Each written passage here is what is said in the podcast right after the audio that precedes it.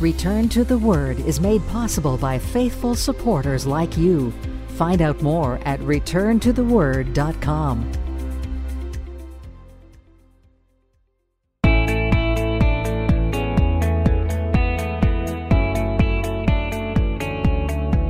Welcome to another edition of Return to the Word Radio with Bible teacher Mark Fontecchio. Advancing the message of God's amazing grace through the teaching of God's Word. And now, with today's message, here is our teacher. The legend is told of a ship that rocked back and forth in the waves of the ocean. Its sails were torn, the mast was spliced together, the hull leaked because the planks making up the hull were decayed and they were eaten up by worms. Now, somehow, this boat, it managed to stay afloat. It had been sailing for quite a long time. It had been loaded with food and medicine, and it was sent out to find the people and help the people of a lost colony. And at the front of this ship, the old man in charge sat up on top of a large pile of rope with his watery eyes trying to pierce through the fog. Down below, men, women, and children sat in groups to eat. Their food was basic, but their health was good for being at sea such a long time. Suddenly, the old man shouted out, We're here, we're here, we're here, we've made it to land. But the response wasn't what he expected. The people on board just said, Land, what land? No one got up, no one cared. And so the old man explained they'd finally reached a land that they were first sent to reach so long ago when the voyage had begun. So he started to work and get the supplies ready, but no one was helping. He wondered at first if no one hurt him because the people they'd been sent to help were only a few hundred yards away, but they needed to hurry because the people were hungry, the people were sick. Now, time on this ship allowed the people to form different groups. One group on board, known as the spectators, they got out their lawn chairs and they started thinking that this would be great to watch. Now, another group, known as the steamrollers, they wanted to push around the spectators for being lazy. Then there was a group known as the squabblers. You know what they like to do? They thought they had the answers. All they wanted to do was fight with the other people on board. The pity party group, well, they were miserable. They were absolutely miserable. They just sat back during the whole thing and sat there and complained that nothing ever went their way. And then the drifters, the group known as the drifters, they wanted to let the current of the vessel take them somewhere else, somewhere more interesting, somewhere that they could feel the spirit. One of the men from the spectators said, I'm sure we'd all like to help these people, but as you can see, there's hardly enough food and medicine here to take care of us, to take care of our children. Besides, said one of the women, we don't know what kind of people they are. Who knows what might happen if we landed and went among them? This thought, the old man staggered back as if he'd been struck across the face. He could barely get the words out, but it was for them that this voyage began in the first place so long ago. It was for them that this ship was built, for them that the food and medicine were stowed aboard. And one of the younger men from the drifters spoke up and said, Yes, old man, I've heard many tales of what our purpose is. But with so many different stories on why we are here, how can we really be sure that this is what we're supposed to do? Why risk the medicine and the food, and maybe our, even our own lives on something that may or may not be a part of our purpose for being here? Well, this idea started to take off. People from the different groups, they started shouting, He's right, he's right. It sounds like a church committee, doesn't it? But look, the old man said, it's all very, very simple as far as the food is concerned, and as far as there not being left enough for them and for us. Most of uh, what we have left is meant for seed, and if we go ashore and plant it, there will be more than enough for all of us. And if you want to consider why we are here in the first place, why not? Consult the logbook. It's all there, written upon line upon line. It's written right down in the logbook, and it would only take a minute to find out the truth if you really wanted to. Well, a man that was the leader of the spectators stood up with a frown on his face and a look of deep thought. He said this Perhaps the old man is right. But at any rate, the old man's suggestion merits some investigation. What I propose is this let us select from amongst ourselves a representative committee which will go through a study of it, determine if we should land and if we should help these people. No, everybody thought this was a great idea except for the old man. The old man started backing away from them. He could still hear the cries of the people on shore, begging for help, begging for food, begging for medicine. And with horror in his eyes, he grabbed his chest in pain, realizing that they had no intention of helping the people on shore. That their proposal was just another way to stall, another way to get out of having to do anything to help those people on shore. And in his dying breaths, he was able to get out a few last words. He warned them that the seed was meant to be shared, that the seed was meant to be planted. Should they keep the seed, to themselves, it would spoil and it would run out. And if the medicine they had wasn't used, it would simply grow old and become ineffective. And with these last spoken words, the old man died. And over the coming days and weeks, the ship just sat there, anchored off of shore. This committee searched and searched the logbook, hoping to come to some conclusions, hoping to write down their ideas about their purpose. All the while, the supplies did run out and the people on shore cried out in hunger as they died from starvation. Now, some on board the ship even had to place cotton in their ears at night so they could sleep without hearing the people suffering, but no one on board this ship knew what to do. Now, that is about the most depressing picture I can paint. But I'm not too sure it's that much different in the church today, where people have a lack of understanding of the purpose of the mission. Because churches today are becoming social clubs instead of what they're meant to be the called out people of God. You see, the social club mentality that exists today means that very little is accomplished within the professing church of Jesus Christ. What is God's plan for the church? What is God's plan for the nation of Israel? Why are we even here? You see, the church in Acts 15 was wrestling with some of these issues where the church was debating if the gospel of Christ should be shared with the Gentiles. But now, thankfully, in our passage before us this morning, we see the leadership at Jerusalem fighting the good fight for the purity of the gospel of Jesus Christ. Let's remind ourselves of where we're at in Acts 15. The Judaizers had made their way to the church of Antioch, teaching faith in Christ plus what? Circumcision. Faith in Christ and the keeping of the laws of Moses in order to be saved. Paul and Barnabas, they wouldn't tolerate this. They wouldn't tolerate a gospel of false works. The issue was then taken to the church of Jerusalem, where the elders of the church of Jerusalem, the apostles of Christ, and the representatives of the church of Antioch came together to discuss the issue. And Peter had told this council of men, if you remember, that the issue it was already settled, it was already done. God had clearly made known his will. God had already given the Gentiles the Spirit of God. The case was closed, the issue was settled, the matter was done. Because this testified that God had accepted the Gentiles on the same basis as that of the Jews. Jews and Gentiles alike are accepted by grace through faith.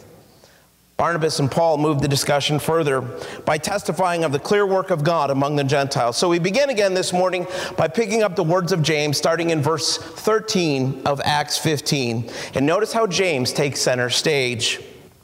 And after they had become silent, James answered, saying, Men and brethren, listen to me. Simon has declared how God at first visited the Gentiles to take out of them a people for his name. Now, who is this? This is James, the brother of Jesus. Paul referred to James as one of the pillars of the church, not an apostle of Christ. He was not one of the 12. In fact, during the ministry of Christ, James didn't even believe Jesus is the Messiah. But now he had become the spokesman. He was now the leader of the church at Jerusalem until he was stoned to death under the orders of the high priest in 62 AD. James was building off of what Peter had told them, but notice what he says. This was an act of God. That Peter had already told them, Peter had already testified to them that God had visited the Gentiles to take out a people for his name. Now, hear me carefully on this. The whole world will not be converted.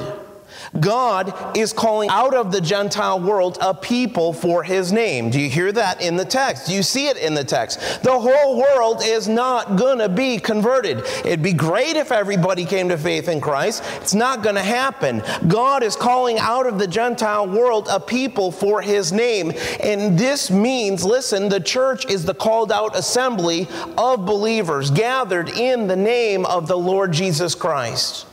That's who we are. God has never at any time converted everyone. He's never at any time converted every single person, but everywhere He has called out some. And it means this if you've been called out, it means you didn't earn it. If you've been called out, you didn't earn it. Notice the wording in verse 14 God was taking out of the Gentiles a people for His name. Now, I think it startled some of the people there. I think it had to just shock them to the core. Because for centuries, the Jews, the Jewish people, they had carried this title. We are the people, we are the people of God. And they had the title of a people for his name. But even without the completed canon, even without the New Testament, they didn't want to just go on experience. It could be backed up with the Word of God. And this is what James says in verse 15. He says, and with this, the words of the prophets agree just as it is written. So, track with me here. Simon Peter had brought up that God settled the issue by the outpouring of his Spirit. James jumps in and says, in the conversation, and he adds to it, saying that this was not just the outpouring of the Spirit of God to the Gentiles, it was the very fact that God himself spoke about this in his written word. You see, what was the church doing? The church was going back to the logbook. The church was going back to the Word of God to see if it was true that God had a plan to accept the Gentiles. But notice with me what James did not say. James didn't say a couple things. He didn't say that the salvation of, of the Gentiles was the fulfillment of the Old Testament prophecies. He was just saying they agreed, meaning the predictions made by the prophets of a future Gentile salvation, they harmonize with the present salvation of Gentiles apart from first converting to the Jewish faith. Does that make sense? God is calling out people to himself directly through grace. And James was quoting from Amos 9. Just one of many, many examples from the prophets. And the big idea, if you want the Cliff Note version, the big idea of that text is that Amos spoke of the coming restoration of Israel that God, God Himself, will bring about. You see, it's telling us that the house of David, it will be rebuilt and the kingdom is going to be restored to glory. Edom and all the nations over which David once ruled will once again be gathered into Israel. You see, the context of that passage is the second coming of Christ. It's the reestablishment of the Davidic kingdom. The Judaizers did not understand how the Gentiles and the Jews related to one another in the church. They couldn't figure it out, and how the church fit into God's promise to establish a kingdom for Israel. The Old Testament declared both the salvation of the Gentiles and the future establishment of the glorious kingdom of Israel. It declared both, but it didn't explain how they would relate to one another. It didn't explain how everybody would get along. The legalists in the church in Acts were jealous. They were jealous for both the future glory of Israel and the past glory of Moses and the law. Here's what James was saying. He was saying God's people in the future will consist of not just one group, two groups of people, not just one. There will be a restored nation of Israel. Gathered around them will be a group of Gentiles, a remnant of men who will share in the messianic blessings of the kingdom of God. But they will continue to be Gentiles without the need to first become Jews. You see, right now the church is center stage, but God's program for the church does not cancel out his prophetical program for the nation of Israel. Does that make sense? God's program for the church does not cancel out his prophetical program for the nation of Israel. And Paul told us all of this in Romans 9 through 11. See, God has always had a plan for the church, and God has always had a plan for the nation of Israel. Now, watch our quote in the next three verses. After this, I will return and I will rebuild the tabernacle of David, which has fallen down. I will rebuild its ruins, and I will set it up, so that the rest of mankind may seek the Lord, even all the Gentiles who are already called by my name, says the Lord, who does all these things. Known to God from eternity are all his works. Now, the text of Amos that James was pulling from is all about the millennial reign of Christ. It's a wonderful text. This is after the tribulation. So, fast forward in your thinking. This is after the tribulation. This is after the second coming of Christ, when the Lord of Lords and the King of Kings will sit on his throne in Jerusalem and he will rule the earth. Now, Amos, he predicted a time coming when God would sift the nation of Israel among the nations. Amos predicted the tribulation in verses 8 through 10 of Amos 9. Then comes the verses that James quoted, predicting, predicting the time when the Messiah will set up his kingdom. He will establish his kingdom on earth, and he will fully restore the nation of Israel. The tabernacle of David will be built again, meaning the kingdom of God will be established exactly as promised in the Old Testament in the Davidic covenant. Amos predicted in chapter 9 that the rebuilding of Israel will be as it was in days of old, meaning the nation will be restored as a physical kingdom on earth. And the Gentiles will be brought to the knowledge of the Lord. And the point, the point here that James is driving at with verse 17 in our text is that the Gentiles will be saved as what? Gentiles. They will be saved as Gentiles. Here's the idea the present inclusion of the Gentiles in the church is consistent with God's promise to Israel through the prophet Amos. The present salvation of Gentiles, without them having to first convert to Judaism, is consistent with the future plan of God for both Israel and the Gentiles. God is working out his plan. So, as you see things happen in the news, don't panic. God is working out his plan.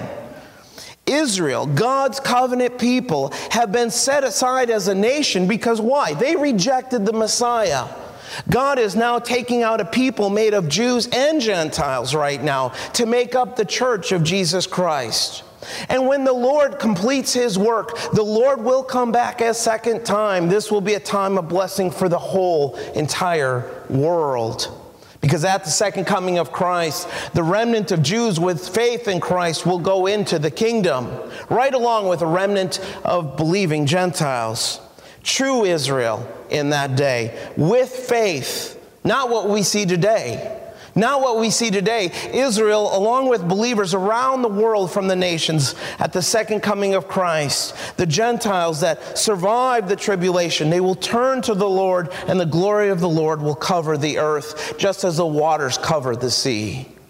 You see, at that time, it's not going to be just a remnant. At that time, it's not going to be just a remnant. At that time, it will not just be some called out from among the nations, it will be the people of the world. Isaiah 65 predicted this. It says, Because the abundance of the sea shall be turned to you, the wealth of the Gentiles shall come to you. And again, Isaiah 66, verse 23 All flesh in that day shall come to worship before me, says the Lord.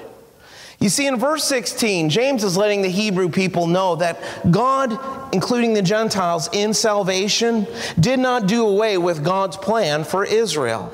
Because even though Israel has been set up on a shelf, if you will, all of the kingdom prophecies will still have a literal future fulfillment.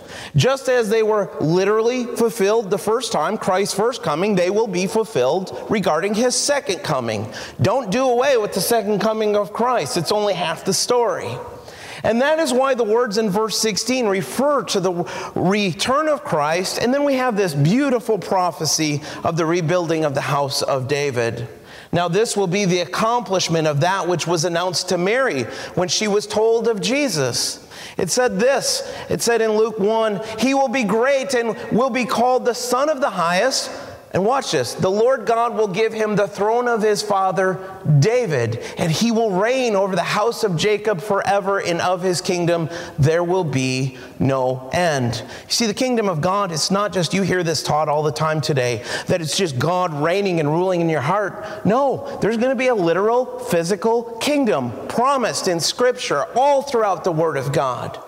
God's promising He's going to restore His kingdom. God's going to restore the nation of Israel. But in the millennial reign of Christ, Gentiles will be in the kingdom without first having to convert to the Jewish faith.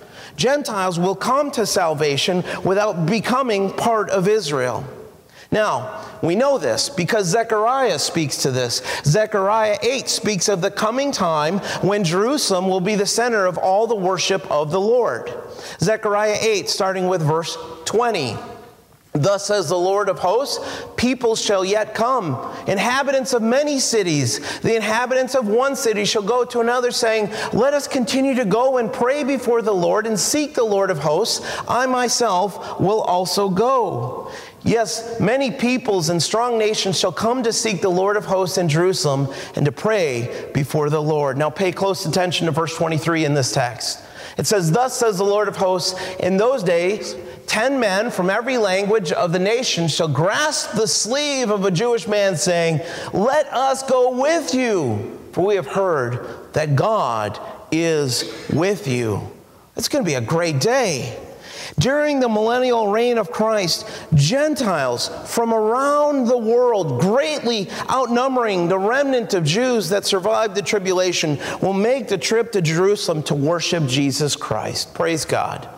The Jews at this time will be messengers for Christ, physically leading Gentiles to him. Now, this was the point that James was making back in Acts 15. This was how much these guys knew the Word of God. They knew the Old Testament. And he's quoting from this in the book of Amos. And he's saying, hey, the future of Jews and Gentiles, it's together. It is together worshiping the Lord Jesus Christ. And by simple point of reasoning, if the Gentiles in the future will not need to become Jewish proselytes, then there's simply no reason for them to become Jewish proselytes in the present age. That's his point. See, Peter had shown them this before at the home of Cornelius that salvation for the Gentiles was by grace through faith. James had shown the council that in the future it will be by grace through faith. And what's the conclusion? The conclusion is that in their present circumstance, salvation for both Jews and Gentiles was by grace through faith. God's salvation was going out to the Gentiles apart from the keeping of the law. The issue of redemption and inclusion of the Gentiles into the body of Christ, it was settled, it was done. And I think the point of verse 18 is that none of this took God by surprise. God knew his plan for Israel. God wasn't shocked when they rejected him. God wasn't shocked when the people didn't want anything to do with him. He had a plan. He had a plan for Israel from the beginning. He knew their rejection. He knew his plan for the nations. He even knew about the angels that would fall. He knew it would all happen, and he has a plan. See, God, in His sovereign plan, used the unbelief of Israel to usher in the church age. God was working out His plan from eternity past. Who were they to oppose the work of God? So notice what James says about this in verse 19 about Gentiles coming into the body of Christ. He says, Therefore I judge that we should not trouble those from among the Gentiles who are turning to God. Henry Moorhouse. Show of hands. Anybody know who this guy was? A famous preacher back in the 1800s. He told the story once of a lady who said to him, I can't see how a person who has broken just one of the commandments can be as bad as another who has broken five or maybe even all ten. Well, Henry tried to explain to her that God really only has given one law, but with many different parts. And at first, he tried to explain it to her by showing her his watch and telling her that if you counted all the parts, and you would find many that would be there, and if you just ruined one simple little part in the watch, the other parts would remain untouched, but the watch would still be broken. It would no longer run. That didn't help this woman. She didn't get the point. So he said, Let me say it like this. Suppose you were hanging over a cliff and you were suspended by a chain with 10 links hanging down.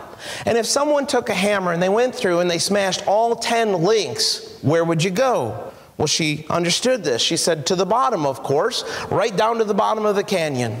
So then he said to her this He said, What if only one link was broken? Then what would happen? She gasped because she thought, hey, this would be just as bad. She would still fall, she would still be killed.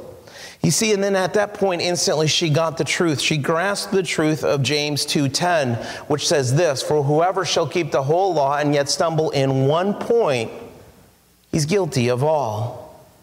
You see, if we have to be saved by keeping the law, then we're all doomed. We're all doomed. We're, every single one of us, we're doomed. But thankfully, and here's the importance of Acts 15 thankfully, in these verses, God confirmed the gospel of grace. And that is why James declared here in verse 19, he said, Therefore I judge that we should not trouble those from among the Gentiles who are turning to God. See, having one solid link in a broken chain still means the whole chain. The whole chain is broken. It's got to be by grace. It's got to be by grace through faith in Jesus Christ. Don't add anything to it. It's interesting to see in Acts 15 the different personalities of the men involved that come out in this text.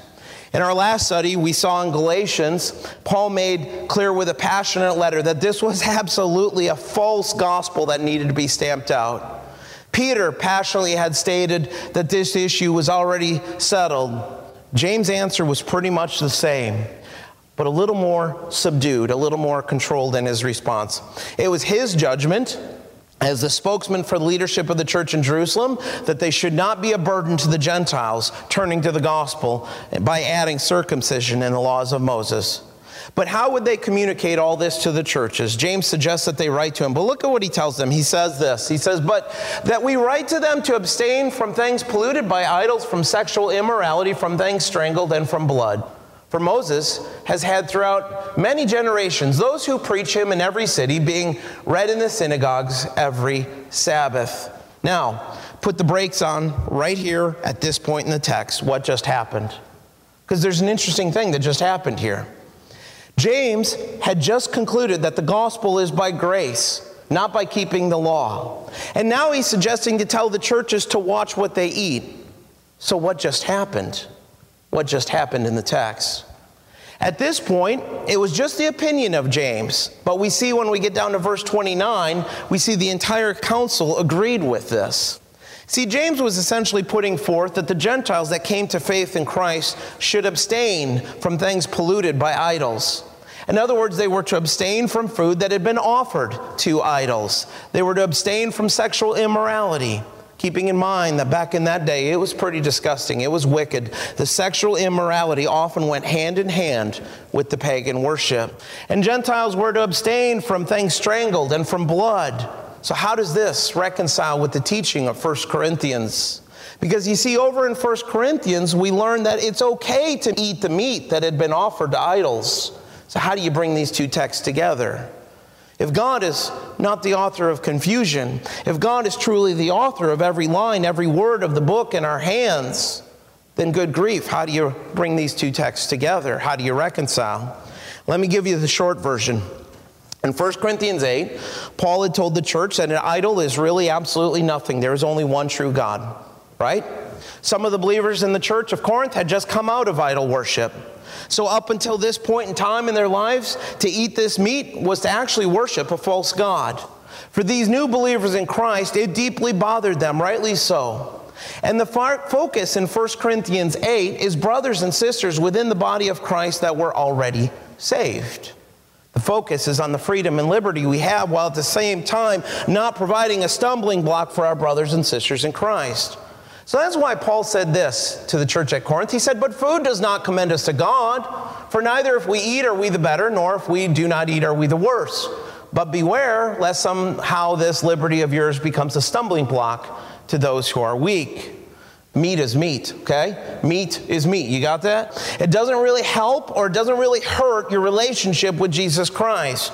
But this meat could absolutely become a stumbling block to newer Christians. And in verse 12, Paul tells the church, he says, hey, that when they sin against their brothers and sisters in Christ by not caring about how their liberty affects other people within the body of Christ, they're not just sinning against other people, they're sinning against Jesus Christ. And then Paul went on to say that out of his love for Christ, he would forego the freedom he had in Christ for the well being of the others in the household of faith. And Paul would write of this again when he said in chapter 10 all things are lawful for me, but not all things are helpful. Important principle in your Christian faith right here. All things are lawful for me, but not all things edify. Meaning, let's say it like this, guys. Just because we have the right to do something doesn't mean that we should. Not all things are helpful. Not all things build up our brothers and sisters in Jesus Christ. And again, the next verse says, Let no one seek his own, but each one the other's well being. That's why I struggle when I hear people coming to church and wanting to know what they're going to get out of it. We don't go to church for that. We go to church to worship God and to edify our brothers and sisters in Christ. This should be one of the guiding principles, I believe, in every church in this land. We should seek the well being of our brothers and sisters in Christ. I wish that was the mantra today. Restrain your liberty in Christ for the benefit of your brother and sister in the faith. So in 1 Corinthians, hear me on this, Paul was dealing mainly with these issues within the body of Christ, but there's a difference in Acts. Notice again verse 21. He says, For Moses has had throughout many generations those who preach him in every city, being read in synagogues every Sabbath. 1 Corinthians, Paul's addressing believers in the church, telling them they had the right to eat the meat that had been offered idols, but that they should make sure not to give offense to their brothers and sisters in Christ. Here, James is telling them abstain, abstain, abstain, abstain, abstain from things polluted by idols with no exception listed. And the difference, I believe, between these two passages is that what James brings out right here in our text in verse 21 that throughout the entire Roman Empire at that time, early on, as the church was first spreading, there were synagogues. And in those synagogues, week after week, generation after generation, every Sabbath, Jews would have heard the reading of the laws of Moses, telling them to abstain from eating meat offered to idols. The laws of Moses taught the Jews that meat offered to idols was an abomination. They should have avoided everything that was associated with idolatry. And the strangled meat, what is that? Well, it referred to animals that had been killed in a way that left the blood in it. And for the Jews, all the meat was to be drained of the blood. See, their ancestors had gotten wrapped up in idolatry. No Jew, then, therefore, at this time, wanted anything to do with idolatry.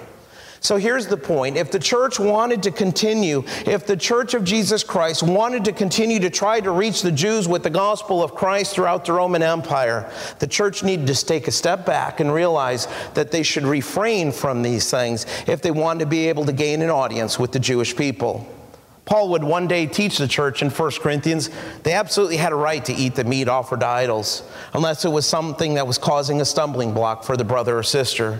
But at this point in church history, the instruction from the leadership of the church was a complete ban on the food offered to idols because most Jews living throughout the Roman Empire at that time in the synagogues hadn't heard the message of redemption yet. And if they had heard, if they had heard that Christians were sitting there eating meat offered to idols, the Jews would have never listened to the gospel, meaning that our liberty in Christ, it should be restrained by our love for our brothers and sisters in Christ and by our love for the lost. Now, you may be wondering how I'm going to get through the end of our text at this point in time in the message. Well, thankfully, the rest of our, our text moves very quickly. With verse 22, we see that the rest of the men were in complete agreement.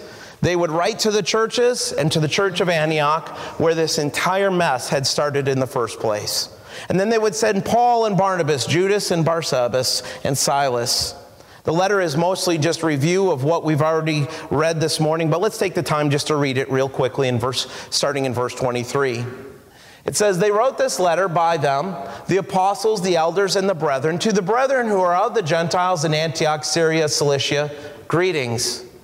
Since we have heard that some who went out from us have troubled you with words, unsettling your souls, saying, You must be circumcised and keep the law, to whom we gave no such commandment It seemed good to us, being assembled with one accord, to send chosen men to you with our beloved Barnabas and Paul, men who have risked their lives for the name of our Lord Jesus Christ. We have therefore sent Judas and Silas, who will also report the same things by word of mouth. For it seemed good to the Holy Spirit and to us to lay upon you no greater burden than these necessary things, that, here it comes, you abstain from things offered to idols, from blood, from things strangled, and from sexual immorality. If you keep yourselves from these, you do well. Farewell. I think it's an amazing thing that the Spirit of God inspired Luke to record this letter. Verse 30 tells us that Paul and Barnabas, Judas and Silas, they came to the church of Antioch. The church assembled, the letter was then read. The church rejoiced that the message of God's grace had been confirmed. The church stood united around the gospel, it encouraged them. And let's look at how we close out the text starting in verse 32. Now, Judas and Silas, themselves being prophets, also exhorted and strengthened the brethren with many words. And after they had stayed there for a time, they were sent back with greetings from the brethren to the apostles. However, it seemed good to Silas to remain there. Paul and Barnabas also remained in Antioch, teaching and preaching the word of the Lord, with many others also. Judas and Silas, they remained there for some time. Judas was sent back to Jerusalem with greetings from the apostles. I think the King James gets it right in this text that Judas was sent off with the ancient blessing of shalom, that the peace of God would abide on them. Verse 34 is missing in many of the modern translations, but it teaches us that Silas remained in Antioch, as did Paul and Barnabas, according to verse 35, teaching and preaching the word of the Lord.